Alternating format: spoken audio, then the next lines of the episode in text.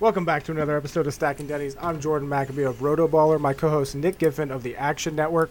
Tyler Reddick in victory lane at Kansas Speedway gets the third win for that 45 Toyota for 2311 Racing in the last four races. His owner Denny Hamlin getting the other win during that span. Reddick locks himself into the second round of the playoffs along with Kyle Larson. And speaking of the playoffs, that's going to be a lot of what we have to talk about in this episode because championship favorite Martin Truex Jr had trouble at Kansas, very early issue, finished dead last. We talked about this on last week's episode. What if he runs into problems at Kansas? He is now seven points below the cut line, and Bristol's not that good of a track for him. We could see an early elimination of Martin Truex Jr. I will say, though, spoiler alert, I have put a bet on Truex to win the championship this week because Superbook moved it to 10 to 1. If he advances, I love that bet. Obviously, there's a good there's a I think there's a decent chance that he does not advance.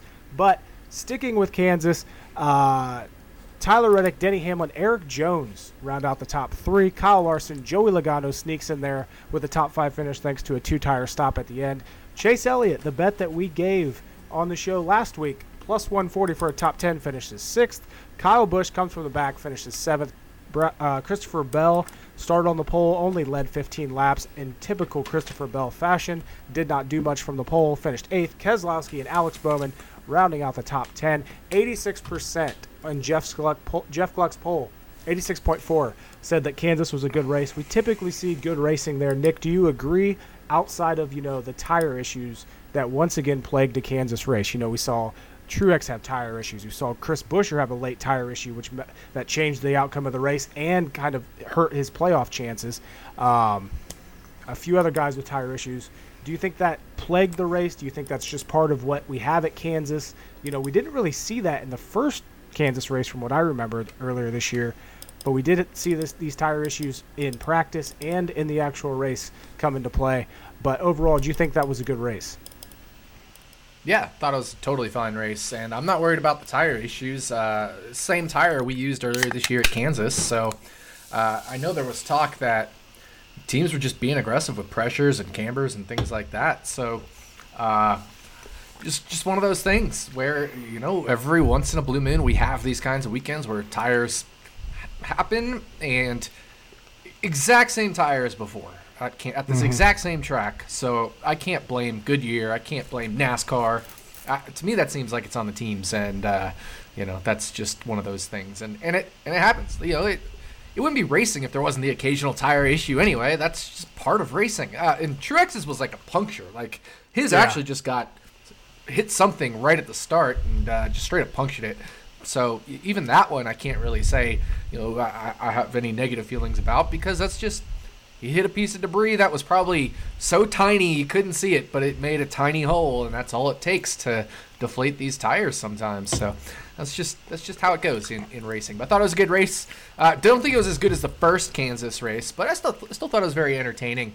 Um, it, you know, it, I'm a little annoyed that Chase Elliott didn't have a better day just because I had him 30 to 1 because he had a very good car, but once he lost track position thanks to his pit crew, uh, he, he just couldn't quite get it back. And I don't I don't necessarily think he had the strongest car, but he had a top two or three car, and it just didn't end up that way. Excuse me, didn't up, end up that way for him based off of his pit crew costing him several spots a couple different times.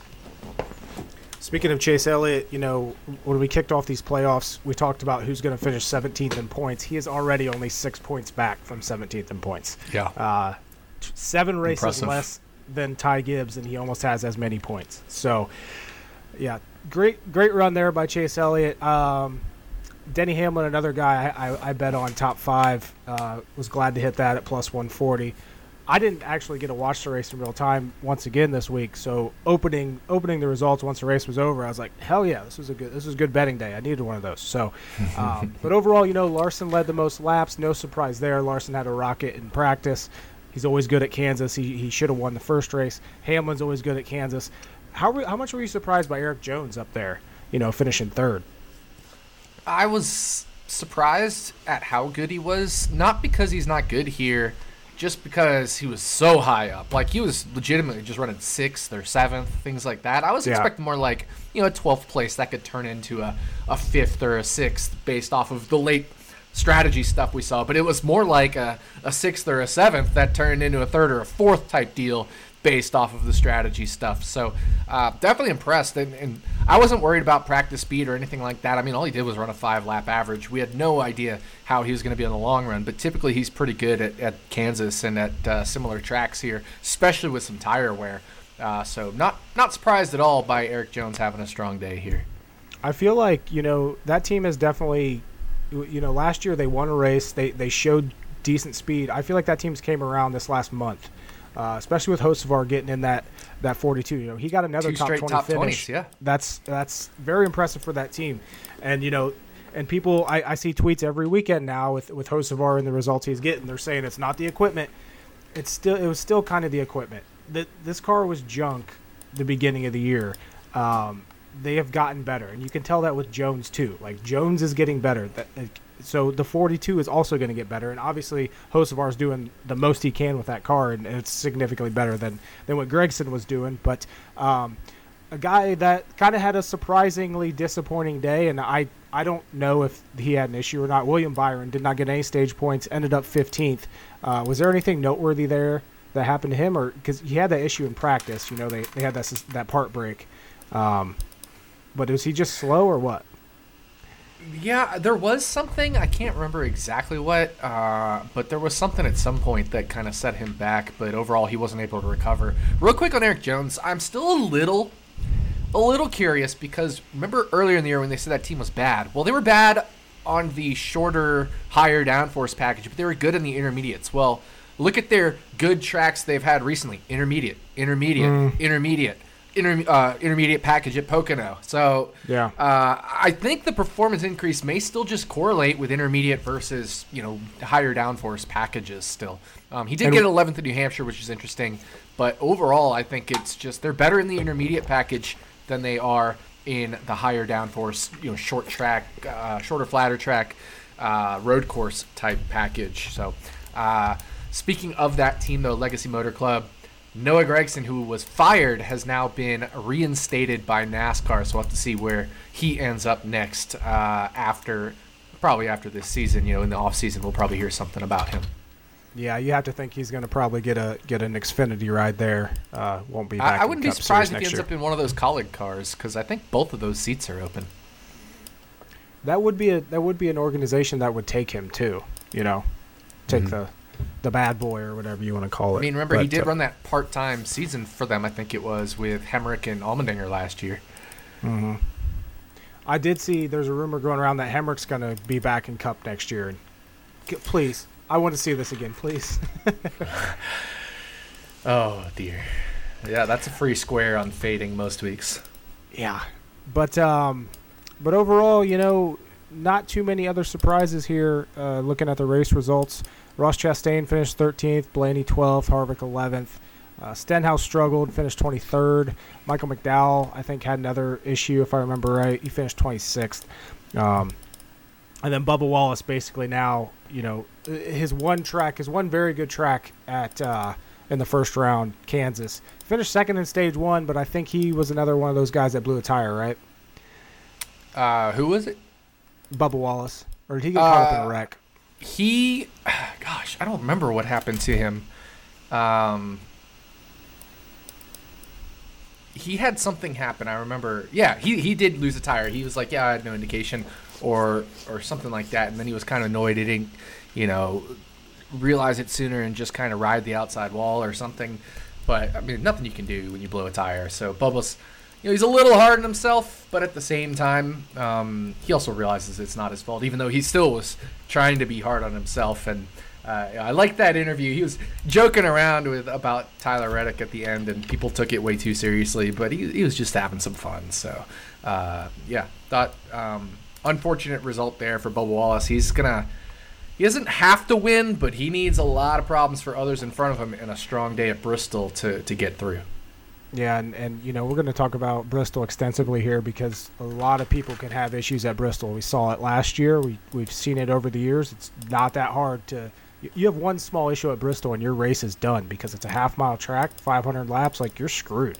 So uh, definitely, you know, the playoff picture. This is exciting. This is exactly what we wanted. You know, previewing last week for Kansas, this is exactly what I was rooting for. I wanted Truex to have issues. I want, I want there to be drama in these playoffs, and it's looking like that's going to play out here at Bristol this weekend. Um, obviously, you know, Chris Buescher won it, winning it last year. Christopher Bell had a super fast car there last year. Uh, Larson always a, a contender at um, Bristol as well. But um, you know, going back a little bit to Chase Elliott, he's been you know making the rounds on social media this weekend. Uh, thanks to that little run in on pit road and and subsequent you know run in on the track with his teammate Kyle Larson. Um, I know I have my opinions on this, but I'm really curious what your opinions on this are, and whether you know. uh, That's just, I just want to hear your opinions on this. Who cares? Who cares? Uh, It's it's a non. It's it's not interesting to me. He thought Kyle Larson got into him when he shouldn't have, and then uh, you know, so he he retaliated. He had no idea that there was another car below Kyle Larson, and then you find out later, and it's oh okay, my bad, whatever. They, it, it's a non-issue. I, I don't care. I see people on Twitter being like, "Well, Chase Elliott made an issue because he retaliated against his teammate on the access road or whatever." I don't care. It's nothing. It's literally nothing. Chase has no issue with Larson. Larson has no issue with Chase. It's just what happens when you get four wide on pit road. You kind of just get squeezed and have nowhere to go. Chase couldn't see the car to the left of Larson, so who cares? It's non-issue. I don't. I don't care if he, you know, he retaliated to his teammate. He didn't. He barely hit him. Like it was a, like more like a the hell was that kind of thing. There was no damage. There was nothing wrong. Non-issue. Yeah, it's it's the it's the what ifs. You know, it's that's what people always like. Well, what if he would have cut his tire? He didn't. Like he, I don't. I'm not even sure that there was actual contact that when Chase Elliott, you know, swerved. I think he was just saying, "Hey, I didn't appreciate that." Um, but you know, as far as as Elliott not knowing that that was the issue, I think this is another thing. Just like last week when we talked about with Kevin Harvick, how does his spotter not say, "Hey"? The reason you just got ran into is because you're going four wide on pit road and you can't go four wide on pit road. You know, Yeah. but is it you know? Then again, does his spotter know that suddenly, I like in my opinion, suddenly Chase Elliott's become a bit of a hothead after what we saw at Charlotte with with with Denny Hamlin. Hamlin. and now this, like he's kind of acting like a little entitled prick, and you kind of have to control I that I don't know. If, I don't know if I agree with that. Uh, I mean, obviously the Hamlin one was dumb, but I don't know if this was entitled prick. This was, hey, somebody hit me. I'm gonna show my displeasure. I, I we see that all the time. I don't have anything wrong with what Chase Elliott did. Do you think okay? Well, I'm not gonna I'm not gonna throw hypothetical in there, but there that could have been a big issue. I don't really see how. What if uh, what if Larson wasn't locked into the next round? But And he then was. But he was. I'm just saying, what if what if Elliott does that in the championship race? He's not going to do that to his teammate in the championship race. I'll guarantee that. If his champ, if his teammate's in the championship race, he's not doing that. That's just I said I wasn't gonna throw hypotheticals out, and I still did. But No, it's not an issue to me. I don't. I, I don't care. Like th- th- that was such a minor thing in the grand scheme of things, and people are making it into something uh, that. Who cares? I I give zero craps about that incident. None. yeah, yeah. Do you think this?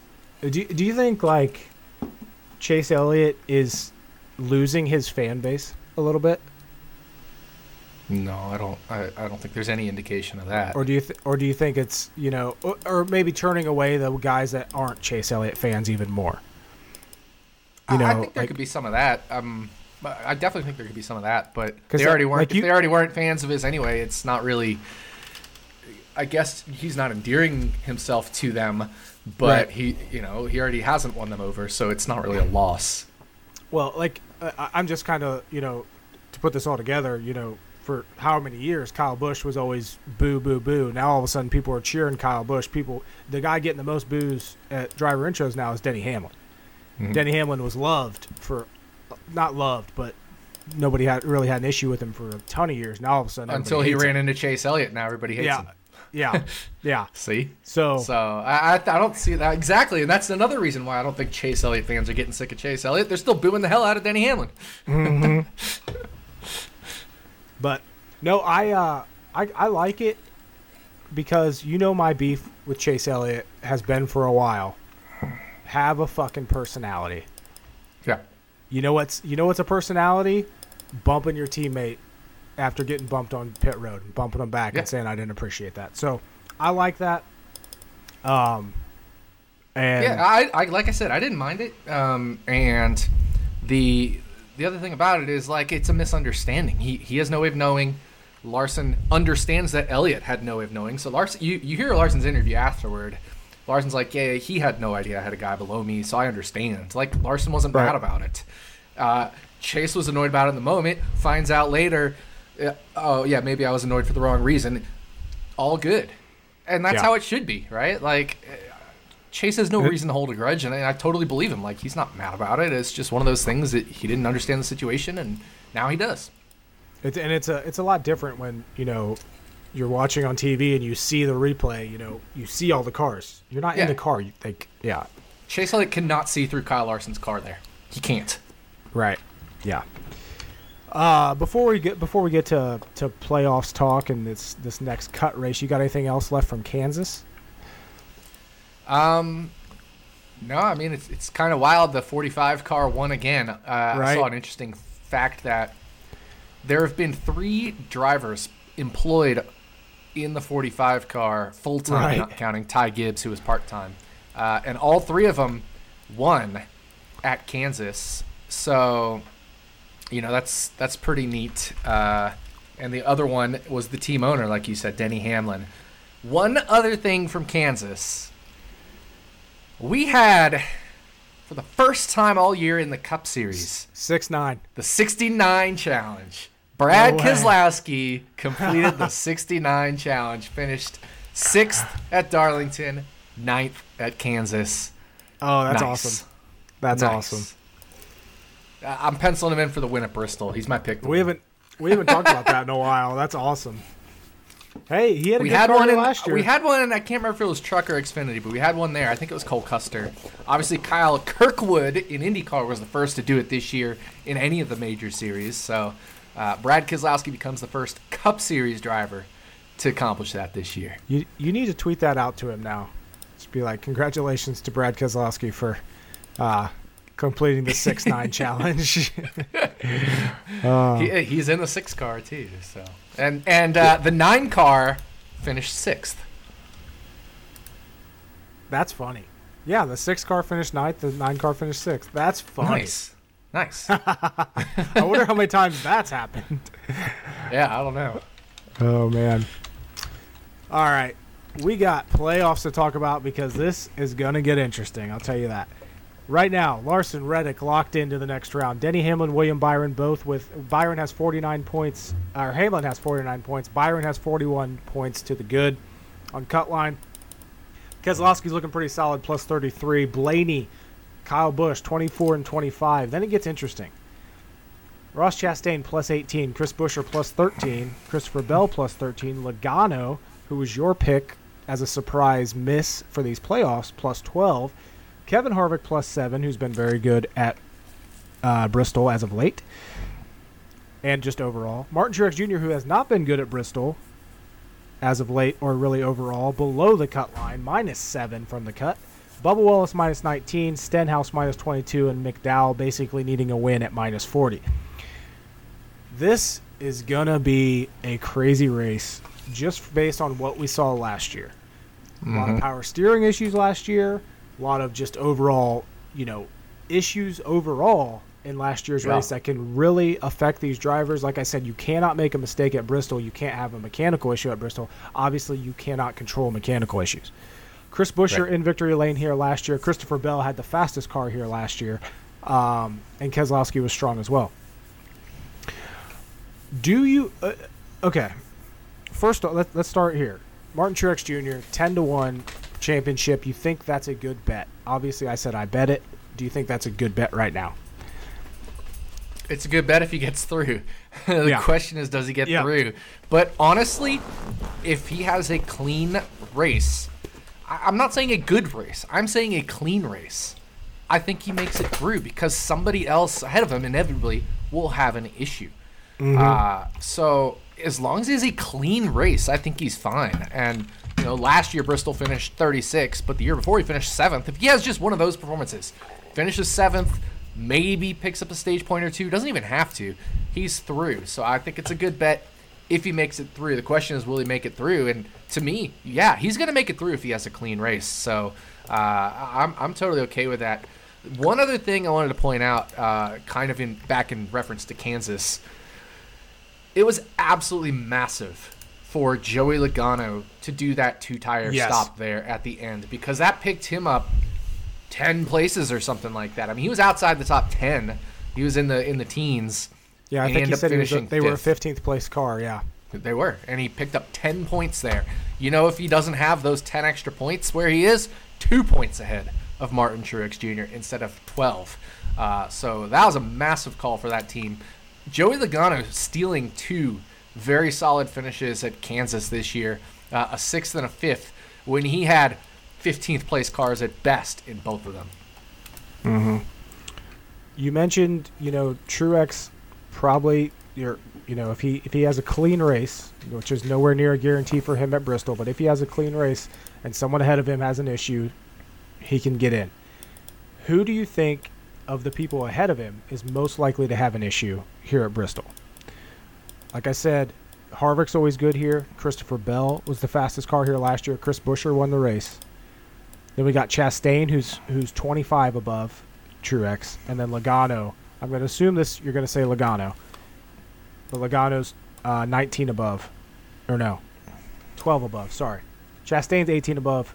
Logano's 12 above.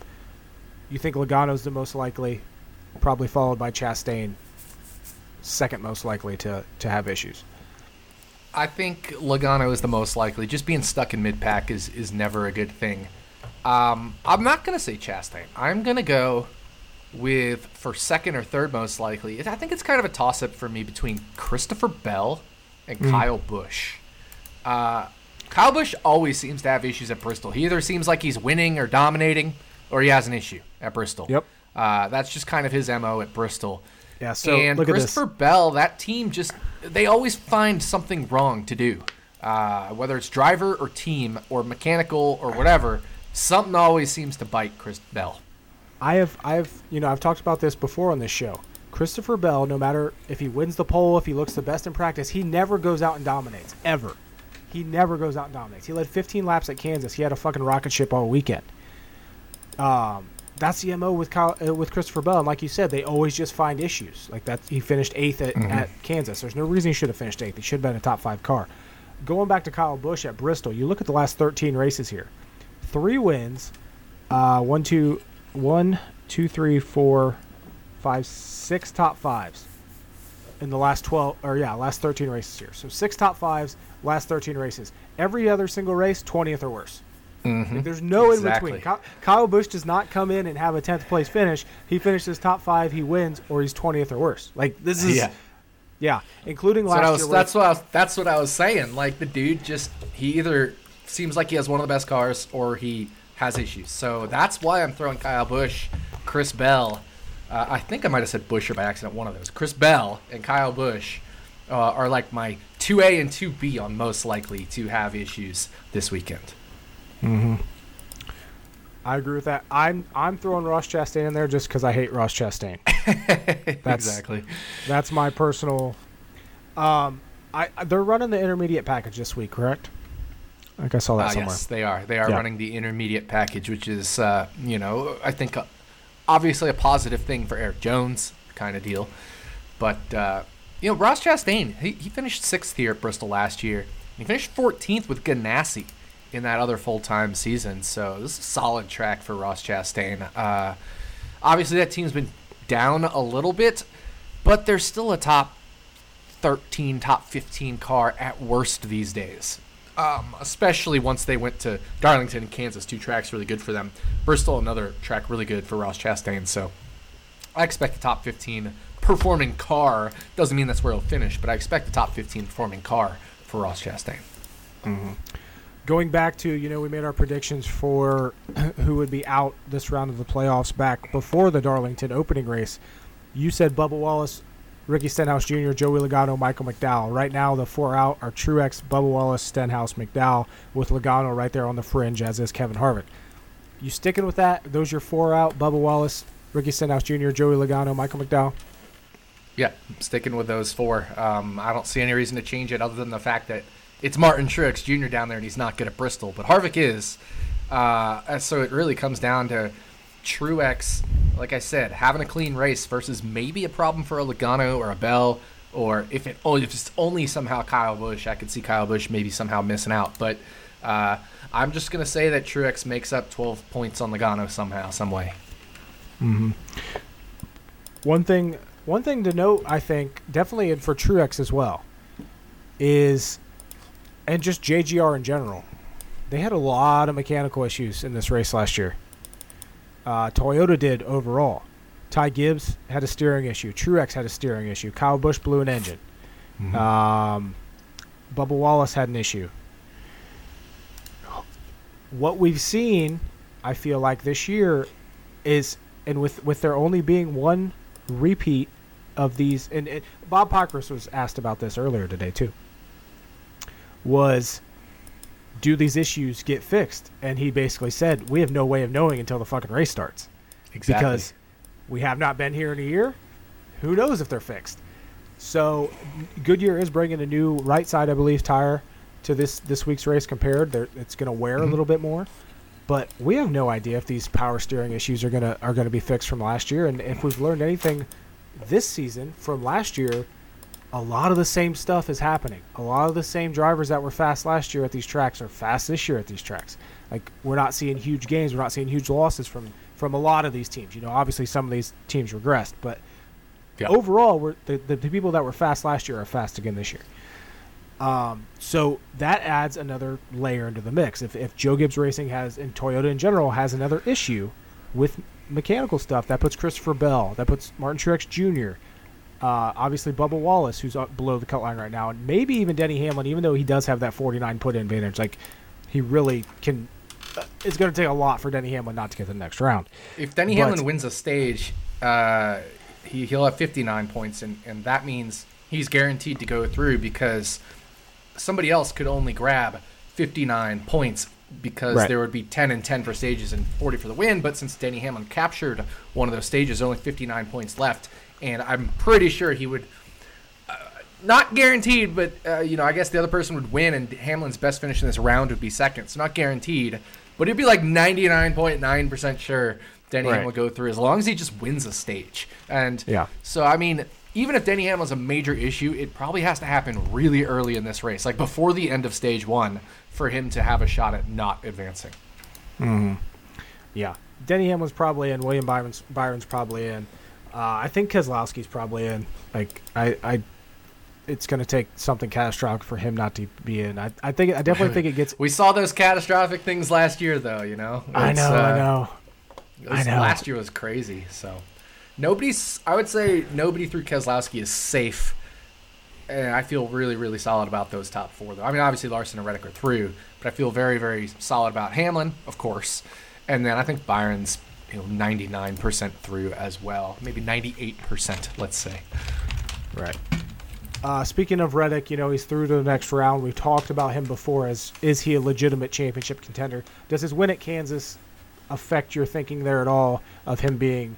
He obviously has the upside, but is he a legitimate championship contender this season? Now that you know he's got that win. Yes, he is. Yeah. Um, enough to bet track him? for him. Uh I don't know. Uh, well, it depends on what his odds are. I haven't looked honestly, but uh, I want to say they're. 12. You know, let's look at these different rounds. He won Texas last year. He could win the Roval, so next round's really good for him. Uh, he obviously can win Homestead. This one of his best tracks, and he finished second at Phoenix uh, last year. Finished third this year. So yeah, why why not at Phoenix? Sorry, I'm trying to pull up championship odds here. Biggest uh, threat super- for Tyler Reddick is is Martinsville in that in that last round. If he has a bad race, maybe at one of Las Vegas or Homestead, Martinsville's not a great track for him. But he's mm-hmm. he's kind of setting up well to get to uh, to Phoenix. Wouldn't that be something if if twenty three eleven came through and won the championship this year? That'd be Tyler Reddick bumps Denny Hamlin for the win at Phoenix, uh, knocking his team owner out of the way. yeah. Oh my uh, god, I don't even know what would happen then. Can you gosh. imagine? Can you imagine? I want that to happen now. I want that to happen so bad. Or Denny to do it to Tyler. Either way, but I think it'd be more funny if Tyler did it to Denny. Yeah. No, I'm, I'm- for that I'm to honest- happen. I I'm so happy that Truex had issues at Kansas though, because you look at the last I'm not. I had him. What is this? 14 or 16 to one to win the championship. the last uh, I'll go I'll go back the last 20 or 19 Bristol races. Two top tens for Martin Truex Jr. Hmm. a seventh place and an eighth place. He had that Yeah. seventh place after starting on the pole, lead, led five laps. Uh, and that Started on the and the- pole and led five laps at Bristol. yeah, Oof. and then Oof. uh, his eighth place finish was when he started third in 2017. He led 116 laps that race, so he actually had a good Hey, car. actually, yeah. But Um, uh, But yeah, since he joined uh, uh, with that Kevin Harvick uh, head to head that we bet, we tweeted about it, uh, both you and yeah, I. so Um, here's a bet for you guys to make. Truex, Truex has in the past 16, which is when Truex moved to Furniture Row, which was the team he ended up winning the championship with. So like when he moved to like really good equipment, that was the same year Harvick moved to Stewart Haas. Since that year, Harvick has 13 wins and three losses versus Truex at Bristol head to head, including 12 of the last 13. Right. So for those that don't follow us on Twitter, uh, Bet365 has Harvick versus Truex minus 115 on both sides. Nick and I both bet that today. So there's your bet for this weekend's race. Kevin Harvick over Martin Truex Jr. minus 115 on Bet365. Obviously, if it gets if it's anywhere else out there and it's better odds, I'm going to hit it again because I'm I'm that confident in this head to head. And I don't really bet head to heads. Um, but I do think, I definitely think, without issues, just head to head, Harvick is that much better than Martin Truex Jr. at, at I love betting head to heads, man. They're they're so they're so profitable. I don't bet them enough, honestly, uh, because we all like chasing the big one. But really, we should be You know what I love our, betting? our bankrolls with more head heads. You know what I love betting? What do you love betting? Top tens. Those have been my bread and butter this year. You know how much money I made off of top tens this year? No, It's been like the majority of my wins this year. Or have been top ten bets. Yeah. Interesting. Yeah, I hit a lot of top tens this past week. That's for sure. Um, been I've been like down for about the past month and a half or so, two months, pretty much every week. I think there's maybe one profitable week in there, but it's because I'm taking a lot of long shots, and I Mhm. I just have that mindset. I love taking long shots because there's value in them, and when you take 20, 30, 80, 100 to one shots, and you do it time and time and time and time again, you're bound to go through a cold streak, and that's Oh, yeah. just gonna happen. So. Um, it- hey, I'm on a cold streak. I've been on worse ones, and uh, you know we'll rebound. Uh, thankfully, I've had a few good top tens hit and a few other head-to-heads hit to kind of not make it the most disastrous of all time month and a half or two months, but uh, certainly hasn't been ideal for me this year. In I shouldn't say this year. I mean, I've been profitable this year. I started off up like 50 units, uh, but uh, you know, definitely cut into those 50 units over the past couple of months. Mm-hmm. Yeah. I mean, you still. I mean, you've had those massive wins on Kirk, Kyle Kirkwood this year. So I wasn't even Like, talking IndyCar. Yeah, I think I think you're. I just think NASCAR. you're. I think you're doing all or. Just Cup Series. Yeah. Yeah. Yeah. no, not worried about that. I'm up like 300 units just on Kyle Kirkwood wins this year. Um, so, you know, doing okay there. Uh, but uh, yeah, feeling feeling all right about that. Yeah. Um. As far I, I'm ready to talk Bristol. If you are, you know, get actually we gotta do wine about it, don't we? Yes. Wine about it. We're gonna get to that right now. Presented by Luvabella Winery, which, by the way, Stephen Mallozzi this week. I'm leaving for Bristol tomorrow. Leaving tomorrow Let's morning. I'm heading down to Bristol. I wish I so wish I could be there. I have obviously I have Bet What Happens live for Action Network during Thursday night football, uh, which you know I'll be I'll be live right around the time that uh, Mallozzi is. Uh, I, I would say get, getting halfway through that race in the lead. yeah. So he will. Uh, spoiler alert: We're we're trying our hardest to get him on the show next week. We should be able to get Stephen Mallozzi on here uh, to talk about Bristol, to talk about his experience with with getting Outback as a sponsor, and you know, obviously, Stacking Dennys has been, and Luvabella Winery has been partners with Stephen Mallozzi this whole year, and yeah, I'm excited to get down there. I've never been to Bristol before. Um, You'll love it. You'll yeah, love it. should be should be awesome. My dad and I are heading down tomorrow, so um, yeah, I'm excited. I'm gonna. I told I told Mallozzi I'm gonna be the first one in line at Food City for his appearance, and I Hell fully yeah. plan on being that. I'm I'm, I'm walking You in there gotta- as the doors open. You got to get me some extra signed merch. I've got nothing signed from Mallozzi. My favorite Yeah. driver has never signed anything for me. But uh, I'm gonna let you go first on wine about it because uh, I don't have wine, so I need to get wine. So I'm gonna let you All go right, first so I'm while gonna, I go get I'm wine. open this wine. It is the Have sweet you tried this rosé. yet? I have. I have. I don't think I have. I may have had Okay. a one order before, but if I have, I don't remember, which means it wasn't super remarkable for me. But I guess I'll just retry it if I have, because uh, then I don't remember. So yeah, it is Yeah. the Reds uh, brand sweet rosé, 13% alcohol by volume. So I'm gonna open the the cap here. It's one of those. I love wine with twist off caps. You know, corks are nice, whatever, but it's so much easier to do a twist off cap. So we're gonna do the wine ASMR twist off cap, pour and sip. Oh, I love that sound. Nice little ASMR sound there. All right, we're gonna pour the wine. And we have to give it a taste test before we get into wine about it. So,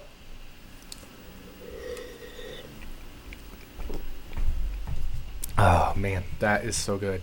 I actually really like this one. This is good. This is really good. Um, I really like that. I'm not a rosé guy. I really like that. That is good. yeah, Okay. All right. Definitely on my list to order for the next batch. I like it. I like it a lot. A little, s- not like sweet. It's not a sweet wine, but it has like a fruity sweet taste, if you know what I mean. Um, so, yeah, I- I think it's. I think it's fantastic. if I remember love it, it's it's quite light. Like Yeah, light, Yeah. sweet, fruity, um, rosé, really good. So I don't, I don't really have a wine about it. Um, you know, obviously, think people making a big deal of the Chase Larson stuff. I could whine about, but we already talked about it. So, and I thought Kansas was fine. Um, I think we all could obviously whine about NASCAR bringing back these you know, stage cautions for the Roval. I think that's the obvious one to whine about. So I'm going to whine about something different. I'm going to whine about IndyCar and NASCAR throwing the green flag within five minutes of each other. These two series are the two premier series in North America for racing. And it would benefit them. We see how well that Indianapolis weekend went with all the different NASCAR series, the IndyCar series, the Indy Lights series, etc. That was such a great crossover weekend. We've seen that for two years in a row now. Why these sanctioning bodies, and I understand it's all TV and money driven, but why can't they emphasize how much more important it is to at least stagger these starts, even if there's overlap? Why can't we have one of them be one, uh, you know, half an hour earlier and the other half an hour later to give us an hour of staggering?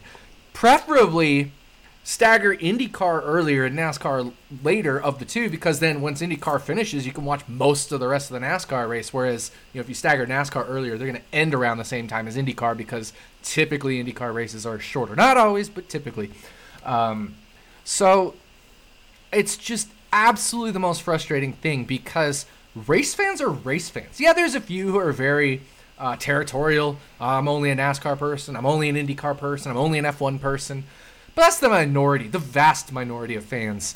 Uh, race fans are race fans. They love watching racing. And when both of those series are on head to head, you know what it does? It draws viewership down from both of them. And I understand NFL is on, and so there's even going head to head against NFL. And I'm not worried about that. I've seen people be like, well, we should end the season before NFL starts for NASCAR. No, no, no. We've been running against NFL for five decades. That no, we're not doing that. We're not ending the NASCAR season when NFL starts. I understand IndyCar had their last race when NFL started. It makes a little more sense for them because they're a smaller series, smaller car count, smaller race count. But I do think IndyCar is going to eventually extend back to where they were, where they ended in October back in the 90s and 2000s. Um, so I think we're going to get back there with IndyCar. So that's the NFL isn't the issue. The issue is you guys going against each other, starting five minutes apart. Literally, I looked at Bob Pockrass's green flag time tweet, and I looked at Eric Race Reviews uh, tweet for IndyCar green flag time, and they were five minutes apart. Unacceptable, frustrating because I love both series, and it's really hard to pay attention to both at once. Uh, and then, let alone especially during NFL season. But even that aside, just communicate. You guys, I promise, will both do better if you communicate and find ways to maximize viewership across, uh, you know, the series because and work together because race fans are race fans. I agree with that. And uh, the thing is, though, I don't think they want to work together because they do look at it as competing, you know, and they both want the the premium time slot that they think they're in. So it's I get the frustration, but I also get their side of you know. Well, I don't It's, think exa- they're. That's exactly why we don't don't think start races at 1, to- 1 p.m. anymore. Well, I don't think they're trying to be adversarial about it. I think they're both, you know, I, I don't think they're working together. I agree with that. But I also don't think they're being adversarial. I don't think they're being intentionally like, I got to infringe on NASCAR's slot or I got to infringe on IndyCar's slot.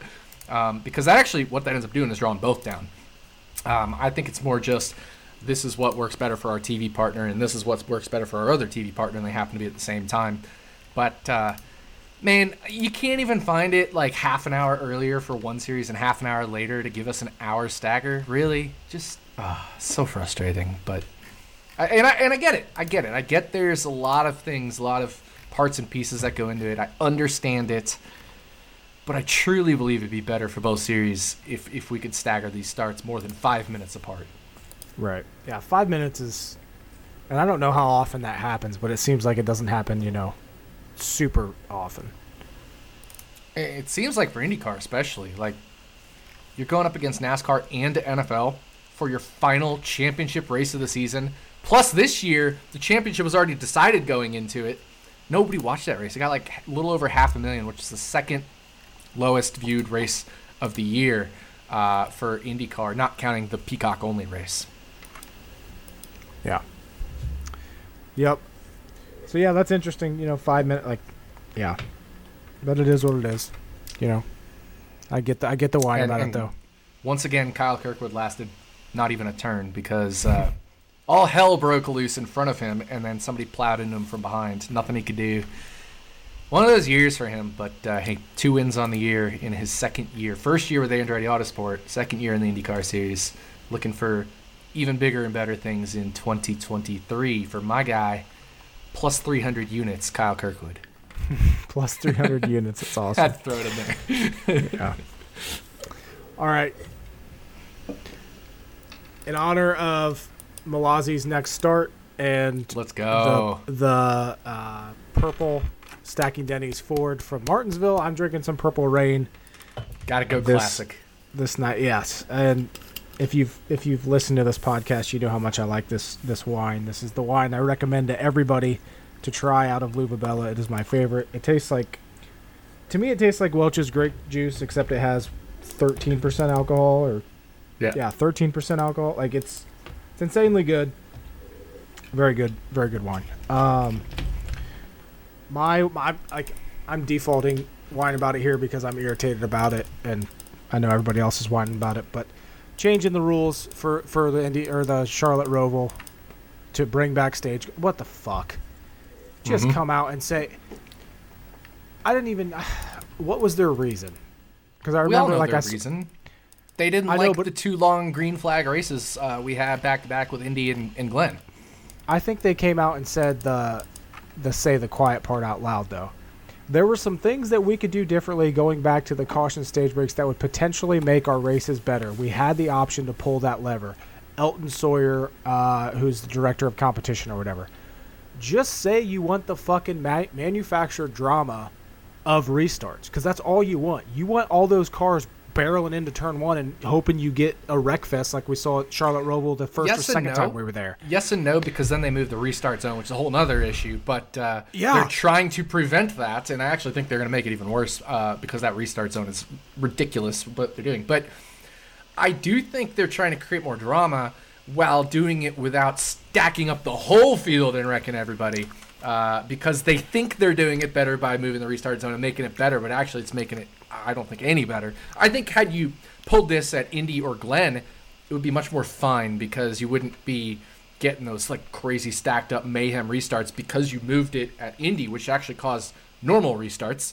Um, Yeah, but at least it what I was gonna creates that drama of co- close competition once again for a few laps and, and stuff like that. So you're right. They're doing it for the manufacturer drama, but I don't necessarily think they were hoping a bunch of cars would pile into each other.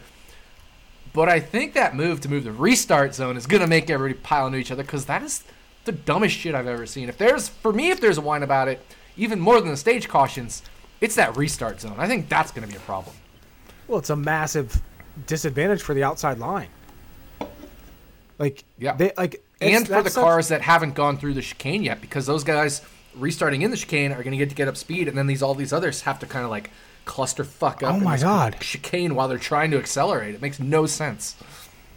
and obviously we'll talk about it the week going into that, but that's that's going to affect betting. That's going to affect DFS because all of a sudden, uh, track positions are going to be even more important. And it's, yeah, like I don't understand that at all. I don't understand. I understand why they're doing it, but just come out and say you want the fucking caution. Like, I don't understand accelerating into a chicane for half the field, right? Uh, it's just going to be the biggest accordion effect cluster of all time. Um, but but to your point, the stage cautions 100% just manufactured drama, and I think they were trying to alleviate it with this uh, restart zone, and I, th- I think they're going to make it worse. You know what's crazy is the we've had what the, the races this year, the road course races this year that have not had the stage cautions. Everyone after them has been like, "That was good. That was a good Yeah. race," and then all of a sudden they're like, "Nope, we're going back." What the fuck? Why? I know. I- makes no it's sense. so stupid. And you know, Chase Elliott, I saw an interview with him today, and he said, you know, obviously they didn't like the the race going green at at Watkins Glen. It, why? Because it played out naturally, and the best cars finished up front. Like, who would want Yeah. that? Why? Why? know, right? Why? What Why would hell? we want that when when we could have Joey Logano stealing a fifth place finish at Kansas? Like, And there is a there is a section of fan base that didn't like those races because you can't pass on those tracks and the, the cars are too hard to wreck, etc. Um, and, and the drivers are too talented now, and, and there's no mechanical issue. So like, there are people who just think the product sucks at those tracks. But if you look at Jeff Gluck's poll for Indy and for Glen, especially Indy, great great results. Uh, so you know the vast majority of people liked it. I know there is a section that, because I know some of them um, personally, that absolutely hated those two races. Uh, turned the TV off and didn't watch the rest of the race after a handful of laps. But uh, I thought those races were awesome. yeah, I just we all know why they're doing it, and if you're gonna do it, like, just come out and say why you're fucking doing it. That's that's my point. Uh, But but Whine about to, it. to that point though, the bigger issue then become is the cars. Like if you want more passing, if you want more whatever, uh, we got to make the cars harder to drive. We got to make them fall apart more. you know what I mean? Like we got to Yeah. make them uh, have incidents because these drivers, they're they're not the drivers of 20, 30 years ago where they made a lot more mistakes. Sure, they still they still make mistakes, but uh, very often the mistakes are because they're all restarting in a big clusterfuck. But um, once they get strung out, these drivers are just not making mistakes. These cars aren't hard to drive. So we need to change the car. And since that's not going to happen, NASCAR's fix, NASCAR's band aid, is to manufacture drama with, with stage cautions. Yep. Which it is what it is. We'll we'll deal with that when we get to it. Uh, whine about it, part two for me, just a minor one here. NASCAR tweeted out today, round of 16 after two races, and kind of updating each driver. Oh, God. Why the fuck they did not put these people in the order that they currently are? Like they put them in the order that they started. And I get what they're trying to do. So they had like the playoffs where they started, and then after Darlington, and then after, and then now. But this is this is the most confusing graphic I've seen, and I understand numbers very well. And it's it took me a little bit to fucking look at this graphic and be like, what the hell are you trying to convey? I have a very simple rule in life when it comes to what businesses need to do, what marketing effort needs to do, needs to do. Make it as simple as possible. Make everything as simple as possible because you know what? Think of how dumb the average person is. I use this analogy so many times. Think of how dumb the average person is and then realize that half the population are even dumber than that.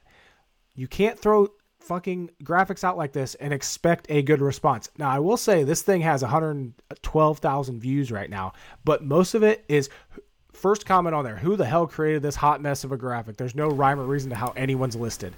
Another one is just like screenshotting parts of it and being like, what is this? Like, how do we order a stats graphic? Alphabetically by current standings? No, the standings at week one. Brilliant. Like, God, whoever made this, like, they're either trolling everybody to get this this thing to go viral, which congratulations if that was your goal, but I can guarantee it wasn't.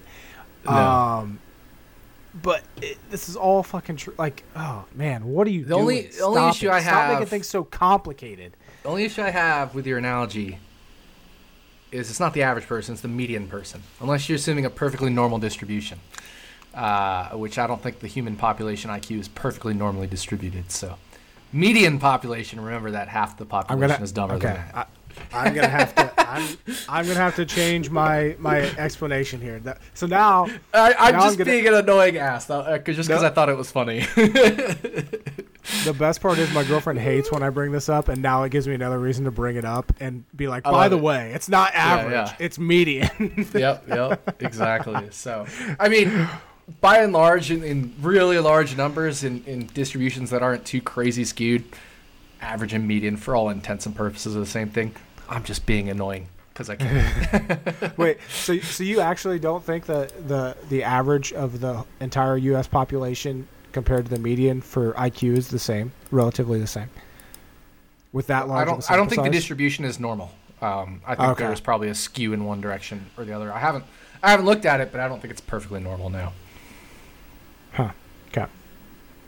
Anyway, before we get off on too much of a tangent, since we tend to do that a lot, Wine About It presented by Luvabella Winery. Make sure you check them out. Link always in the description. Yeah. Link always in the description. You can get them shipped to you. They are supporting Stephen Mallozzi this week in Bristol, as is Outback Steakhouse. I, I can't. Okay. I haven't been to Outback Steakhouse in so long. We are stopping there on the way down to Bristol tomorrow. Probably stop on the way back. Might stop while we're there. Dude, Support- Yes. Support Outback Steakhouse. If you go to Outback Steakhouse because of that, tweet it, tag Outback, let them know that you're supporting Mallozzi this week in that 22 car. Hopefully, he's able to get a good finish, run a good race. I'm excited to get down there for Bristol. And Dude, yeah, I had uh, Outback earlier this week. I got the steak and lobster. yeah, Had some broccoli and some rice with it. A plus. Uh, I love and, Outback. uh, like I, that's always been my favorite steakhouse is is Outback. yeah, it was really good Like, and big super, chain. super happy to, to of course support Mallozzi. I wrote a big note on the receipt and was like, "Your driver's driving in Bristol this, this Thursday. Make sure you put it on at Outback." Uh, Yeah, I, don't know what's going to happen with my show and bet what happens live in terms of like the timing with the race. I don't think I'll be able to get over to Outback. Uh, but if I could, I'd be like, I'm planting my ass right in the front of the bar, making sure they have the race on because the Outback Right. truck is driving. Uh, but also, like you said, I think it's at what Food City. You're gonna be first in line. Uh, Yep. Luvabella helped set that up. Luvabella Wines helped set up that meet Yes. and greet with Mallozzi. So make sure you, uh, if you are in Bristol, go check that out. yeah. Food City, they have their wines in Food City, so go in there and and support the supporters of this podcast and the drivers that we support. So, standings, playoffs, or no, Bristol, Bristol, Yeah. exciting. I love Bristol. Anybody that doesn't like Bristol doesn't like racing. Um, I agree. As as we said before, we already have we both have one bet in. Kevin Harvick minus one fifteen over Martin Truex Jr. at bet three sixty five. Um, if we're betting it this early in the week, you know we like it that much. So if it's still available, make sure and, and you like following our picks, we are definitely on it. So, um, there we go. But overall, let's take a look at the odds this week. Kyle Larson, the favorite at books, plus 550, the best you can get them at at DraftKings, uh, FanDuel, BetMGM, BetRivers. Byron 9 to 1, Hamlin plus 825, Christopher Bell 9 to 1. I'll tell you who's catching my eye though, and I want to know if you're if you're on this with me. Chase Elliott 12 to 1 I Bet Rivers. I love Chase Elliott here. Um, I haven't bet it 12 to 1, uh, mainly because I haven't run a model at all for it because it's NFL season. And so Monday, I'm doing bad beat luck rankings. Uh, Tuesday, I'm doing regular luck rankings. Wednesday, I'm doing luck ranking matchups for NFL.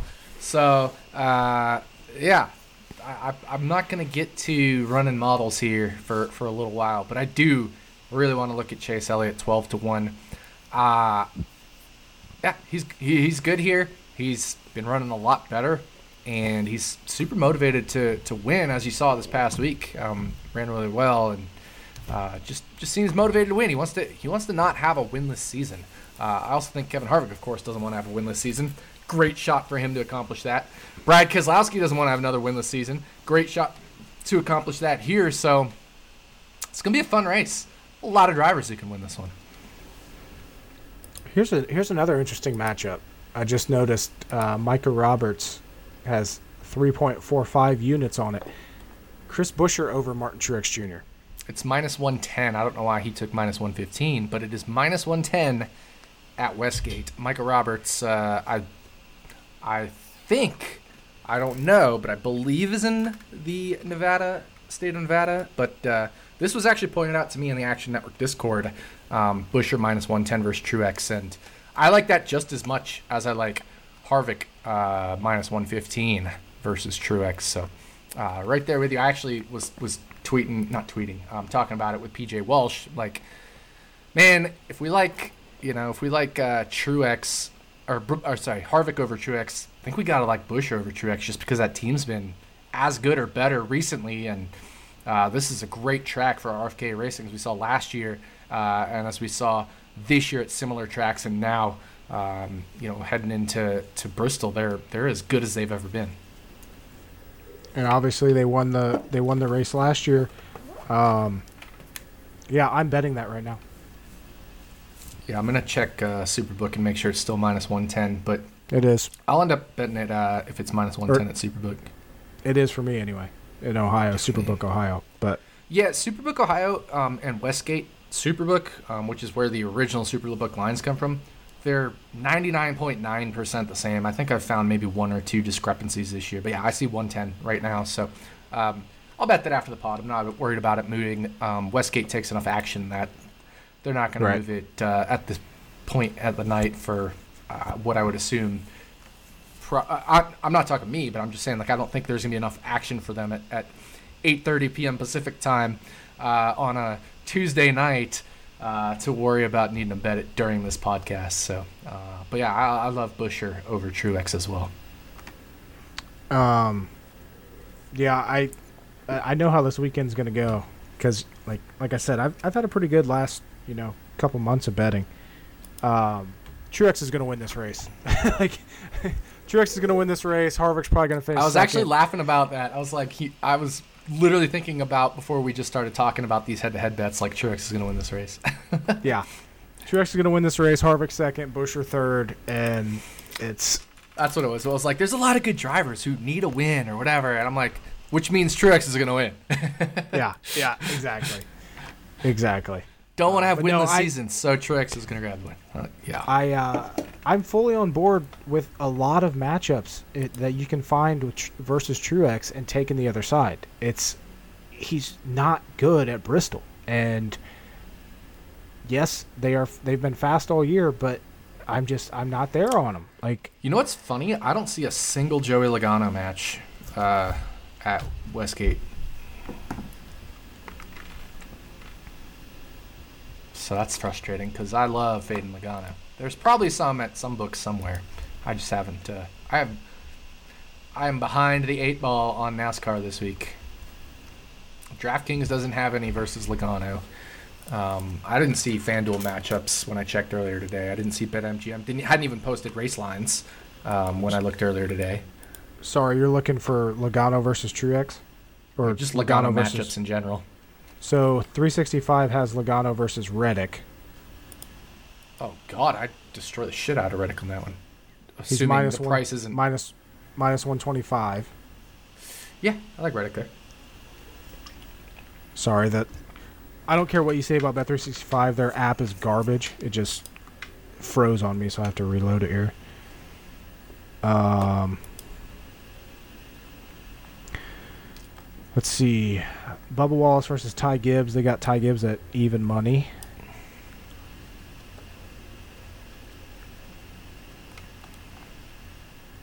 Yeah, they still got Harvick versus Truex. Chastain versus Blaney.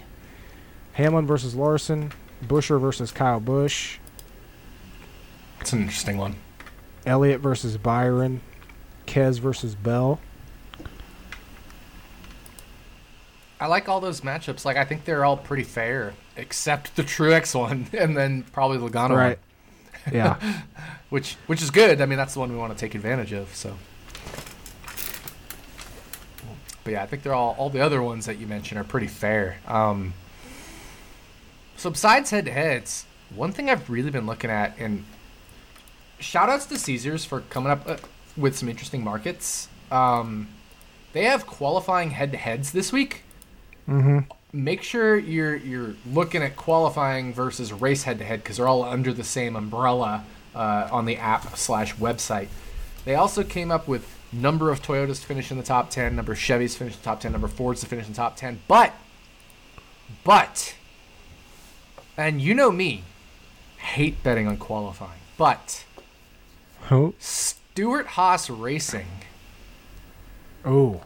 Had all four of their cars qualified in the top 11 last year.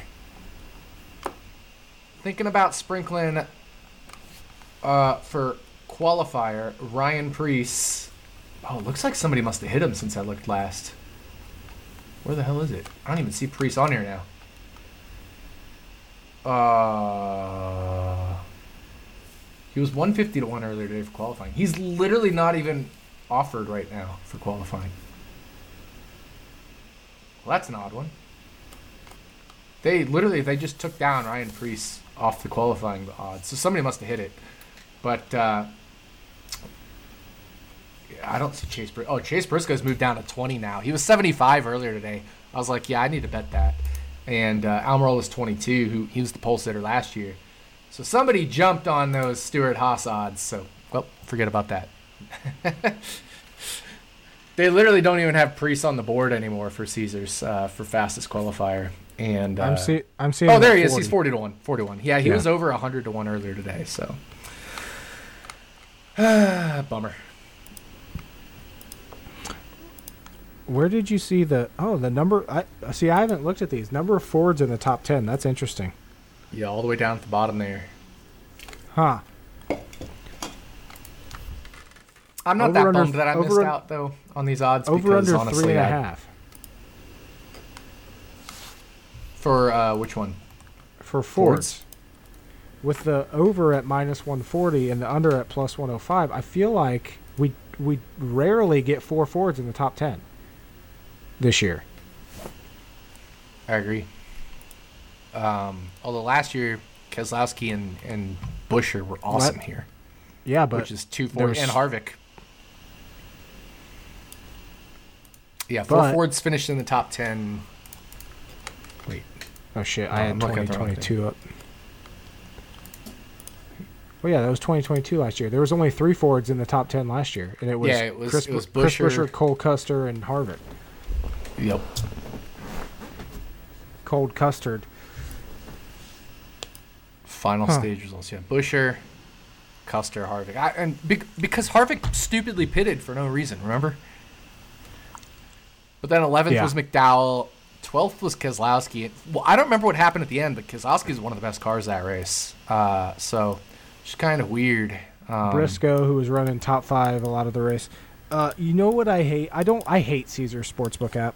Um, this should be my wine about it. But so like, you probably can't see my phone here.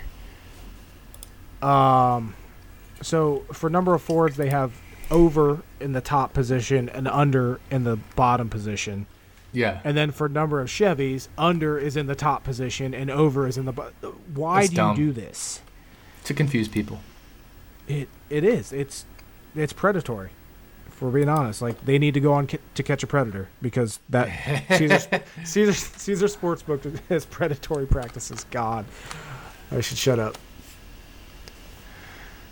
Oh man, but um, but yeah. So uh, Larson, the favorite. You agree with that?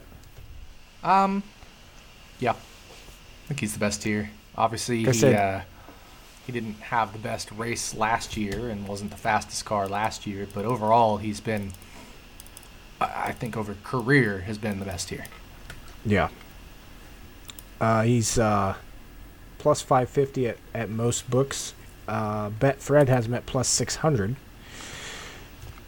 So if you're looking for maybe a little bit more there, if you'd like to bet Larson, uh, Bet 365 also has him at 6 to 1. I'm curious about something. Um, let me pull up my data here. Just found a market that I'm very curious about.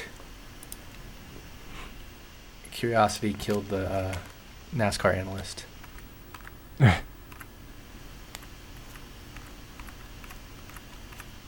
You know what's a great bet? Oh wait, never mind. Fuck that. They don't have a no side. They only have a yes. Race to go to overtime. I want the no. Because the last time a Bristol race went to overtime was the first race in 2015. Interesting. And they're not offering a no, It makes- of course. It makes sense though, because typically, when you, get a final restart, they're it- they're they're usually clean. Like they'll race. Yeah. Huh. Frustrating. I, w- I want to know on that. Give me the no at like minus 175. Who's offering? Is it Caesars? Caesars, yeah. Typically, they have the no. They haven't lately. Last few weeks, they've not had a no option. They're the super the super boost on uh, Caesars right now is Truex top five finish plus two seventy. They always pick the worst. I I noticed they intentionally pick the worst ones to boost. Um, Tru- Truex every single two, time, I'm like, I don't even like that guy. They they find ones that like nobody likes, and those are the ones they boost. Two top fives in thirty two starts at Bristol. Two top fives. He has also led a grand total of 287 laps here in 32 starts, which I'm pretty sure Kyle Busch has led that many in one race here before. Oh yeah, Yeah, he led 415 in 2008. mm-hmm. God, what a dominating performance. Yeah. No, Truex two and thirty-two. That's one in sixteen, which means plus fifteen hundred. If that was his long-term average, it would be fair odds on that. And they're offering it at what? A boosted uh, plus two something. Plus, yeah, plus 270. Man, give me the no joke. on that. Give me the no. I know. Give me the no on that. I'll take the no at minus three, minus three fifty. These books offering these one-way markets is bullshit. Hate it. Uh, you think we see? You know, uh, Buescher last year was a was an underdog that that came through and won this race. You think we have a chance of seeing that again? Like, obviously, anything can happen happen at Bristol. Um, I guess who do you think is is most likely to come out with a good chance of of maybe stealing a win here? Uh, you know who has a good record here? Erik Jones. I was gonna say Jones. this year. I would say Jones, Briscoe, and Stenhouse are the three that catch my eye as like potential long shot winners. Uh, do I think any of them will happen? No, but I think all three. Th- this just feels like one of those races where Chase Briscoe just has a great race and somehow potentially steals a win. Um, so I want to find some exposure to Chase Briscoe somehow. It may be just betting him 100 to 1 at Caesars. I wanted to get his qualifying 75 to 1, um, but kind of was like, oh, I'll come back to that. You know, I, I got all day or whatever. And then that number's gone. So I'm very interested to see what Tipico drops Erik Jones's top 10 uh, at because they typically go a little bit longer. Right now, I think he's plus 270 at Bet365. Um, Yeah. But five of his 10 starts here have ended in top 10 finishes. Four of his top five, or four of his five top 10s have been top five finishes. Um, so definitely someone, and like like we talked about before, he's been very good in this package. Now he struggled here last year in this in this 43 car, but um, I'm I'm definitely interested in, in potentially betting Erik Jones as a top 10 this this weekend. I'm interested in Uh, Stenhouse always at, at Bristol. Um, love love Ricky Stenhouse Jr. at Bristol. Uh, remember last year, Chris Buescher, prior to last year, led zero laps ever at Bristol. And I bet him 125 to 1. I didn't give a shit they led zero laps because he was 125 to 1. It's not like Michael McDowell 40 to 1 at Daytona, who's Right. led one or two laps ever or whatever. Um, 40 and 125 are pretty big differences. Plus, Bristol isn't Daytona. We're not just talking like randomly shuffle things up and and then that the laps led is approximately you know what you'd get for race winner. Um, that, that's not how this happens. It's not like a restrictor plate race where anybody can lead a lap at any time. So uh, I don't look at laps led history as much here. I just look at what you're capable of based off of similar tracks uh, and, of course, your Bristol history itself. But for me, similar tracks, we haven't even talked about this, but what really got me on to Chris Buescher last year was his performance at Richmond and Dover. Two tracks which change a lot. Uh, Richmond and Dover both change a lot. The groove changes, uh, the preferred groove, and Bristol's another one of those tracks that we'll see changing um, throughout the, the night, throughout the, the day and night. Um, I'm not even talking, you know, something like the 600 doesn't even change as much as, as a Richmond or a, as a uh, Dover might go. And Dover is interesting because once you have a caution or don't have a caution, rubber gets picked up, put back down, etc. Bristol can be kind of like that too. So, uh, plus it's just a style of racing, right? So guys that do well at Dover or at Bristol, either I noticed recently do well at Richmond and Dover, or they're good at steep tracks in general. Your Homesteads, your Darlingtons, your Bristols, your Dovers. Um, so obviously Dover is going to be the number one comp for this track. I'm not a guy who's like, let's lump all short tracks together. I don't think Ryan Preece is going to be bad here, but I don't think he's to be great here. He's he's a flatter short track guy, right?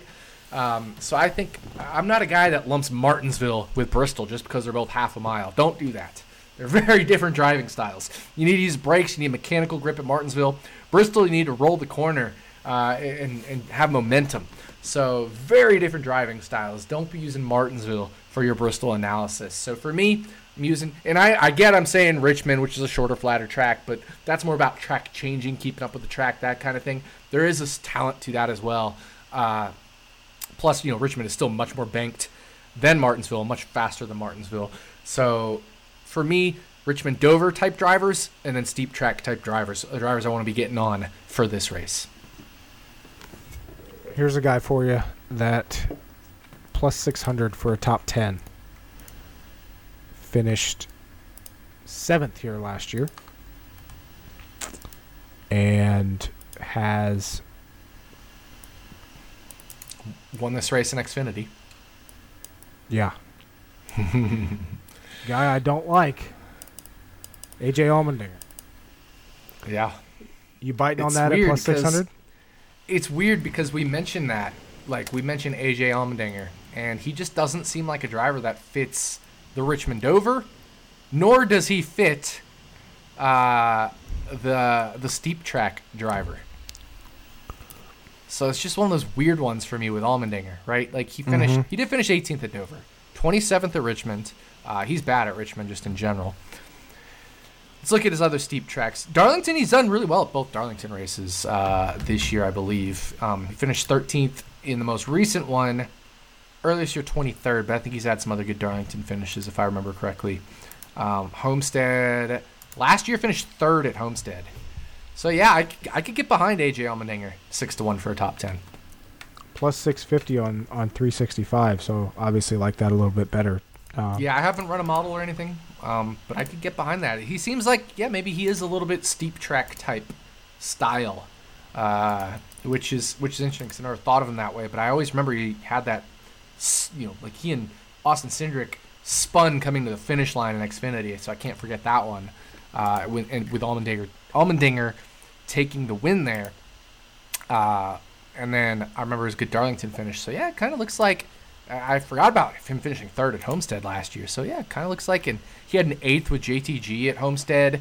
Uh, he's had a ninth at Bristol. He's with with JTG. Um, he has let's see, I think that's his only top ten with JTG was that one ninth place finish.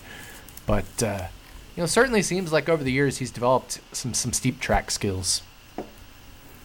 What about his teammate Justin Haley? Finished 12th last year. I I'm much lower on Justin Haley because he's really coming across as lame duck to me. Mm-hmm. They haven't had a good finish in since before the announcement that you know he's no longer returning. Now he went to Rick Ware. Best finish of 21st. So I think they're trying stuff. Having I don't even necessarily think they're telling Haley that they're having him try setups for next year. You know. True. Uh, I hate to be on this. Austin Dillon eight to one.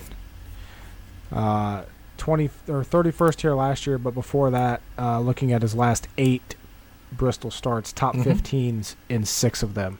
Yeah, I don't mind that at all.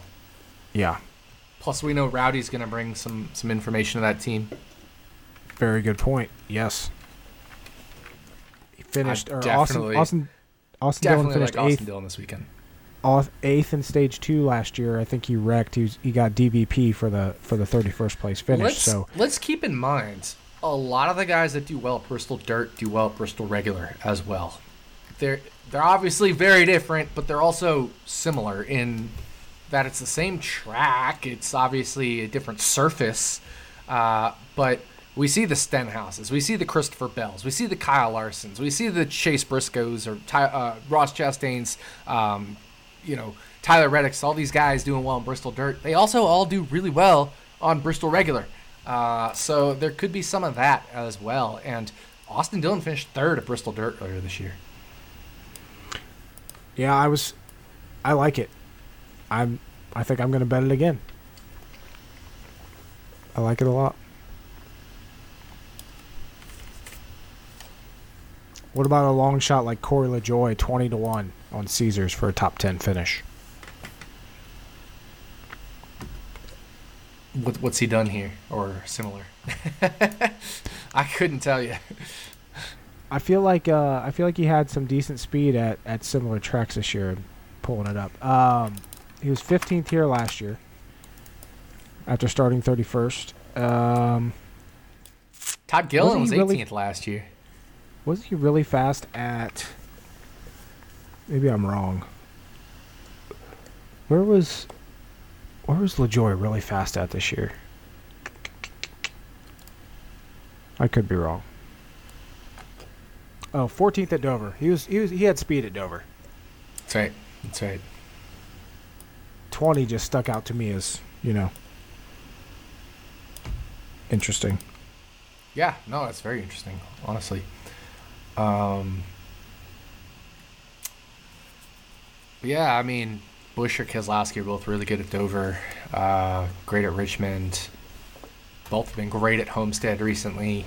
Uh, I like those RFK guys this weekend. I really do.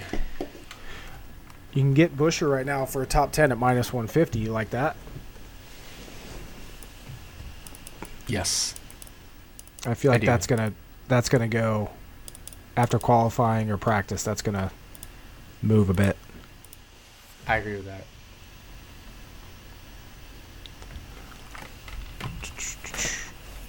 Um, let's see here. I don't know. I'm in a betting mood today. I don't know why. Like I said, I bet those head to heads. I, I got some I top it. tens it. here.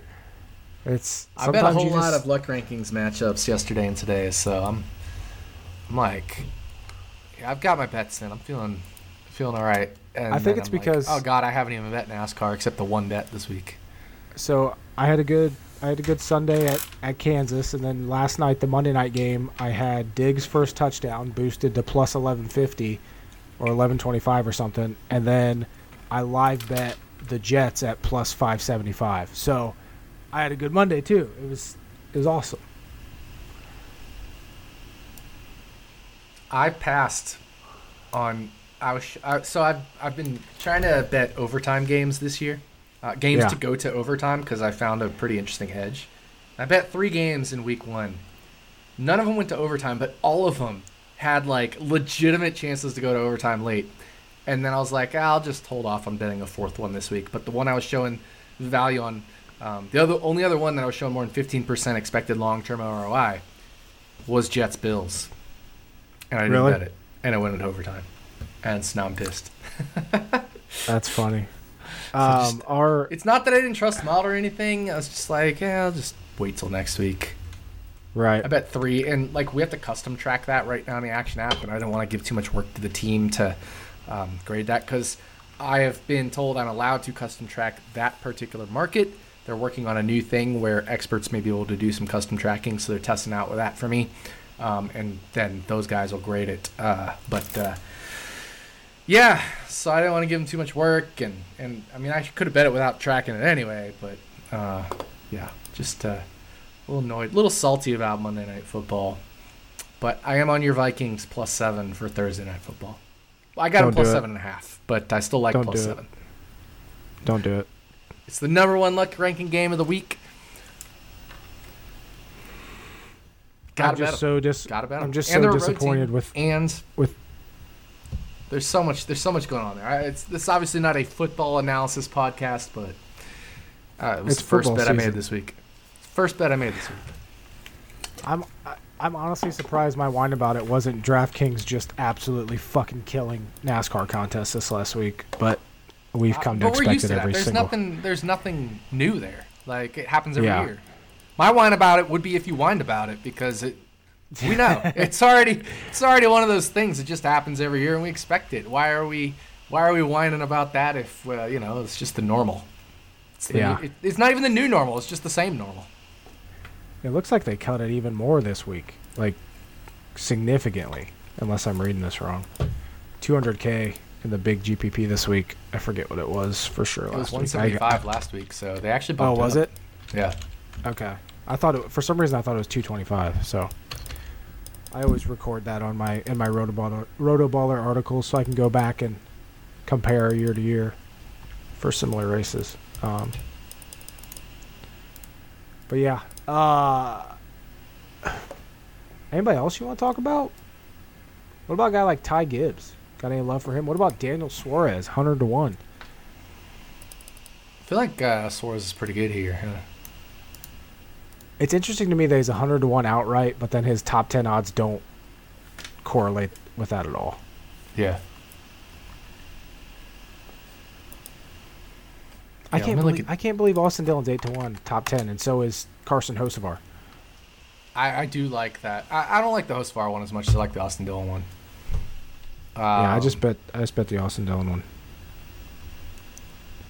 Yeah, Suarez won Dover in Xfinity, two third places at Darlington, a win at Homestead in Xfinity, uh, second and a third at Bristol in Xfinity, back, you know, 15, 16, 17, all that stuff. So, yeah, this is a good, tr- like, the steep tracks are pretty good for um, Mr. Daniel Suarez. Let's see, earlier this year, DNF'd Dover, uh, DNF'd Darlington twice. So he's DNF'd all the steep tracks this year. Um, has been decent at Bristol Dirt in the past. Uh, 10th at Homestead last year. 19th in this race. When he was with JGR, what did he do at Bristol? 15th, 18th, 8th in the second race, and in the first race, 18th, 11th, 8th. Eh. Eh. Yeah. Eh. Yeah. eh. Plus, it's Daniel Suarez. Yeah. Uh, I, it's like it's like Chastain. I, I refuse to bet. I'll But at least pass. Chastain's good.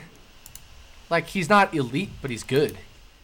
Right. Suarez just stinks. I mean, like you compare the two to each other, it's night and day. For two years in a row, on the same team.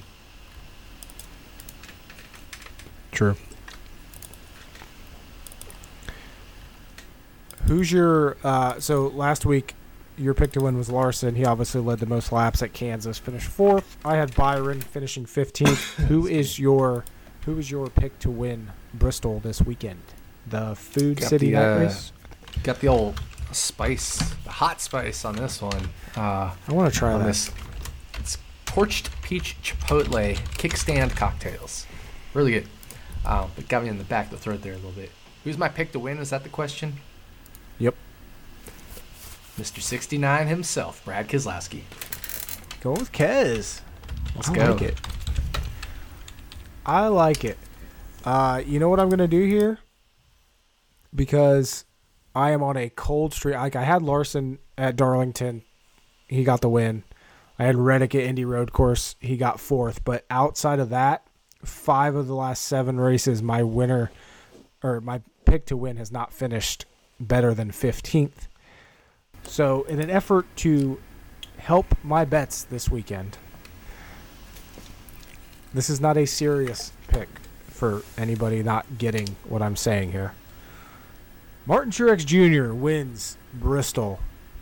But if he does win, I get credit for this. I still like Martin my. Truex- Uh, I still like my. What was it like? One percent this guy, ninety nine percent the other guy. Pick that one. one, uh, one yeah, one eleventh Logano and Truex the rest at Richmond yeah, yeah, something like that. Yeah, yeah, I'm going Truex. I just I I feel like that's just my luck right now. Is I'm so against a guy and he's just gonna come out and fucking blast the field. So, um, give me Truex. My my real pick, if I was, if I wasn't like trying to jinx somebody, I think I'd go Kyle Busch this week. I just have this feeling that Kyle Busch is gonna win it, but Truex is my official pick to win. Maybe I, Kyle, I'm gonna go Busch one. should be really good. I'm gonna go one eleventh Kyle Busch. How about that? I like it.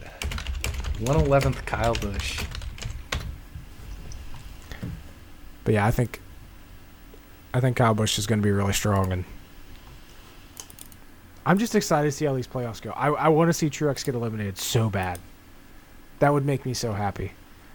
Give me like a I give would me like that. Truex Truex getting eliminated, Logano getting eliminated, both in the first round, something like that, or Chastain. Give me Chastain getting eliminated. Oh, I, I want my bets to win. I don't want Truex getting eliminated. I do. Sorry, I'm rooting Sorry against your bets. Yeah, but you bet him ten to one. I know, but I only put twenty five bucks on it. I don't care if I lose twenty five bucks if the if it's it's better for the plot if he loses. I honestly don't even remember what I have. Let me look at my units on that. I think you had him Um, I have, half, didn't a- I have half a unit on Truex to win the championship at fourteen to one. fourteen. So yeah, so actually I'm gonna go through my preseason bets real quick. I have half a unit on Truex to win fourteen to one, the championship. I have a unit on Blaney to have more wins than Logano. A push is a push. Uh, so um, right now they're tied at one each. I have Truex 1.15, so right, so minus 115. More end of season points than Kyle Busch. So I really need Truex. Uh, wow. I mean, it's looked That's great all year up until this. up Yeah, until uh, he blew a tire at Kansas. That goes at, that goes off of the final point standings, which they reset after each round. So if Yeah, Truex gets exactly. eliminated now, he has no chance of catching Kyle Busch. No, that's not true. If Kyle Busch doesn't make the final four, he gets Oh, down there too, and gets- anybody can still compete to- for fifth. Oh, okay. So I would just need Okay. Kyle Busch to not make the final four then, and see how their playoff points ends up, or their you know their points after the playoffs ends up shaking out. I have one unit at plus one thirty on Daniel Suarez to have zero wins. Feeling good about that. one. Lock. Uh, outside of Talladega, yeah. Uh, I don't even. I don't think he's winning the Roval, but it's yeah, pretty much seems like a lock outside of Talladega or very outside shot at Roval. Then I have half a unit on William Byron to win the championship at sixteen to one. So like, I like that. honestly, all my bets were really good. Uh, all my preseason bets were really good. They all should be winning. Um, Blaney's been better than Logano this year. Obviously, he hasn't uh, uh, had more wins, but at least in terms of expected wins this year, Blaney has had more expected wins. Uh, Truex should finish with more points than Kyle Busch, barring that flat tire at Kansas. Uh, and you know, Truex and Byron to win the championship. Those prices with the two, being the two best all season, love those. And Daniel Suarez zero wins. I love that. Yeah. Feeling good about those Okay. preseason bets. I like those. I, I'm really happy as, as far as uh, championship bets that I was able to get Larson seven to one before Darlington because that just Yeah. immediately as soon as I saw it, I'm like, yes, give me that. So happy about that. Obviously, I have that Truex, but I'm still kind of rooting for him to. I'm not going to be mad if he advances, but I'm still kind of rooting for it. I like it. Yeah, Larson seven to one uh, right before Darlington was a good call. But yeah, I think that's going to do it for this week's episode. Like I said, next week uh, episode might be delayed today. Right now, the plan, i the tentative plan is we're going to get Mallozzi on and record Wednesday. Uh, depending on when we record Wednesday, it might go up Wednesday night, might go up Thursday, just depends. But hopefully he can get on. We can talk about his race at Bristol, his story with Outback, and yeah, good luck to him this weekend or this week at at Bristol. The weather looks great, so it doesn't look like you know the race is going to get postponed. Doesn't look like we're going to have any stupid shit like we did at Martinsville. So hopefully he can. Plus, they won't be racing race. in the rain at Bristol. They, they're not going to do the rain tires at Bristol. Right. Should there be yeah. a magical sprinkle shower thing? Uh, yeah, they're not doing that. So, plus, uh, you know, I mean, technically nobody's locked into the show in trucks unless you're one of the top couple few. Uh, but uh, he's by running the number 22, he's. It would take the most absolute insane set of catastrophic qualifying events for him to not make it, uh, not be locked in. Yeah. Yeah. So yeah, like I said, I'm heading down to Bristol tomorrow.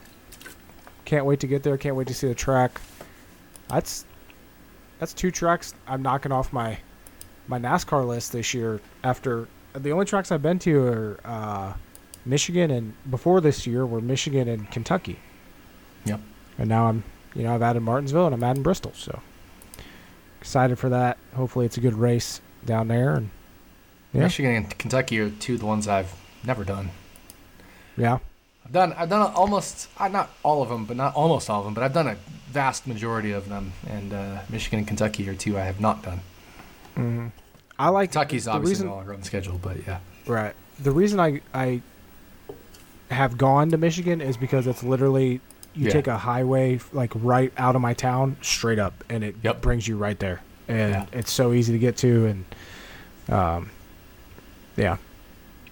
And I just like the I like the track itself. I, I think dude, cool. Bristol's awesome. You're gonna love Bristol. I promise you that. Not not that Yeah. you didn't. I didn't think you wouldn't, but awesome. A plus Yeah. experience. I can't wait. Can't wait to get down there. I don't. I don't think I've been that part of the country me before some either. signed so. Mallozzi merch, man. I'll try. I don't know how much merch I have. I just have. uh What do you want me to get you signed? Just make him sign a, a wine bottle or something. I don't care. Hell yeah! Make him sign a, a program or whatever. I don't know. yeah. Buy this. Buy this. uh I'll buy this bottle of Purple Rain if you sign it. but yeah. Good luck to everybody with their bets. Hopefully, this episode you learned some stuff. Hopefully, you got some good bets. I'm really confident in these in these head to heads, and and I really like the Austin Dillon top ten. So I'm excited for this weekend's race. I like um, and the bets and seeing how this all goes. And Bristol is always a very good race. Hopefully, we get some drama like we did last year, um, and not manufactured drama, but true drama in a real racing fashion. So, Yep. Good luck to everybody this week. We'll t- be back next week for what the hell race is next week? Uh, first round of the next thing is that Texas? Is it? I don't even remember. We are NASCAR experts. oh shit. Texas Roval and yeah, Texas Dega and Roval next Texas. Yeah. Okay. That's an interesting geographical. This is also the last Saturday night race of the season. One of the few Saturday night races of the season. But that um, actually, yeah, that. Honestly, I'm glad because with NFL, I'd rather these races be on Sunday because uh, if the race is Saturday night, then I'm doing all of my everything on Oh. Saturday for NFL and NASCAR. It's ridiculous. yeah, that would. Yeah, I understand that. And Friday, Well, yeah. and it's like, oh, yeah. Yeah, after this one, uh, it's Sundays at either two thirty or three thirty. Roval starts at two, but pretty much same schedule here on out. I like it because once I finish so- all my NFL stuff, then I can just hit NASCAR Sunday or Saturday nights. So that'll work for Mhm. me. yeah, one week of hell for you, and then then you'll be back to normal schedule. Yeah, So- plus all three series are running this weekend, so I got to do my Xfinity, my truck projections on somehow squeeze them in on Thursday. Dude, Thursday is ridiculous They're for me. prac- I don't, they're I don't mean it in a bad way. and Was that- there's a football game. Yeah, so yeah. it's well, uh, so I have. Uh, listen to my Thursday. I have running hot in the morning, recording with Stevie. Uh, then I have Action Island, uh, which is at two fifteen Pacific. So that's five fifteen Eastern. Uh, ends at six Eastern, so three Pacific, which is like I believe truck qualifying ends around five something. So I will be doing Action Island for the first half hour, hour after truck qualifying has ended. And then the truck race is that night, but also NFL is that night. So I have to prepare trucks in the time I would normally be preparing NFL for my live NFL show. So I'm going to have to figure out when the hell I'm preparing my live NFL show. I do not feel I'm not jealous of your schedule. that sounds awful. Yeah, my Thursday is going to gonna- be brutal. I will be at Bristol preparing to watch the race during that time. Hence I will why I will you- not be at Bristol. I'll send you a picture of myself drinking a beer. Hell yeah! I mean, I'll probably be drinking a beer when uh, I'm prepping NASCAR, uh, but uh, yeah, just one because I have to do a live show that night. Yeah. All right. It's time to sign off. We'll talk to you guys next week. We'll See see, ya. you.